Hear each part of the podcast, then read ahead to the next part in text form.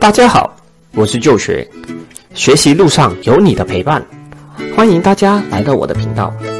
这个频道主要分享一些理财知识与运动相关资讯。如果你喜欢这类型的内容，记得订阅、按赞、加分享，同时开启小铃铛。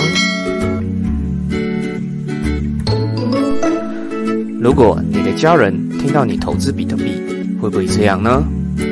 人人都说比特币是骗局，说实话，刚开始我也这么认为，它是一场骗局。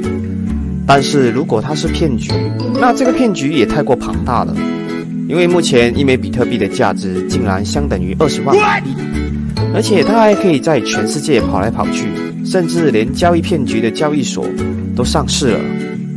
今天我们来看看，它真的是骗局吗？各国政府只是出台不承认比特币，但是也没有任何过激的手段对付，为什么呢？首先，我们来了解一下什么是比特币。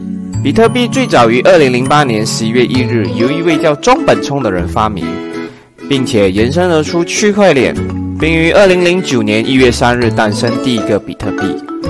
现在市面上共有四千多种加密货币，据说。加密货币的形成是非常简单的，只要你会简单的编程，就可以编写加密货币。而另一个以比特币名声响亮的币种就是以太币。加密货币的诞生主要是需要大量的密码学和信息的计算，俗称挖矿。这也是上集视频说到，近期因为大量的矿工们需要挖矿，而造成显卡的供应不足。照这上面的说法，那加密货币是不是可以一直运算下去？那不是财富自由指日可待了？究竟是怎么回事？让我们继续看下去。比特币按照算法挖掘来说，总量最多只有两千一百万枚，并不是无限的。以目前的状况来说，越来越难挖到比特币了。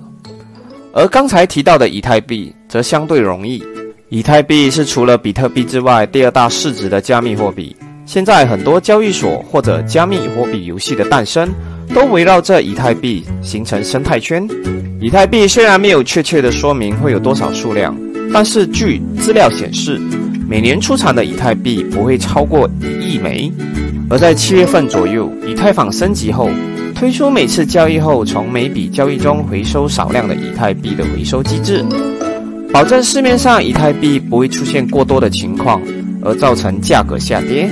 那现在我们来看看为什么会有加密货币的诞生呢？加密货币提出的概念有几个要点。第一，去中心化，这个是最主要也是最大的一个概念。我们也知道，现有的货币都是由各国国家的中央银行所发行的，而且各国币值的高低也取决于该国的经济实力。加密货币的出现就是成为另一种交易媒介。举个例子。去年因为疫情缘故，各国政府大量的印钱抗疫，那后续就会造成大量的货币流入市场，间接的会造成通货膨胀，而我们的钱也在贬值。那意味着什么呢？这里再举个例子，比如黄金，黄金一直被誉为是个能保值的物资，这是因为黄金就是个稀有物资，每年的产量是有限的，所谓物以稀为贵。这样有限产量会使得黄金变得珍贵且不易贬值。那加密货币的有限体系会使得加密货币也有一定的保值效果。在未来，比特币或许会有机会成为另外一种交易与保值的工具。第二，信息透明化，在进行加密货币的交易时，我们可以在区块链上查看所有交易记录，它将被保存在区块链中。并随时可以检查我们的交易，它不能被修改，任何人都可以随时查看。第三，交易方便，只要你有加密货币钱包，再将你的钱包地址给予其他人，他们就可以将加密货币发送到你的钱包。那么，相对于传统货币，要实现跨国交易会更加的方便快捷。当然，加密货币也存在一些缺陷。第一，丢失后不可寻回。加密货币的密钥如果一旦丢失，那么就没有办法寻回了，所以账号密码都得保存好。它不像传统银行，在你忘记网络户口密码后，户口的钱还在。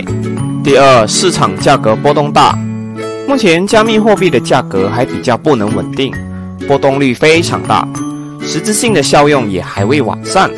好了，以上就是加密货币的一些简单介绍。以上内容纯属分享，并无任何买卖建议。加密货币目前为高风险项目，想要投资前请自行斟酌。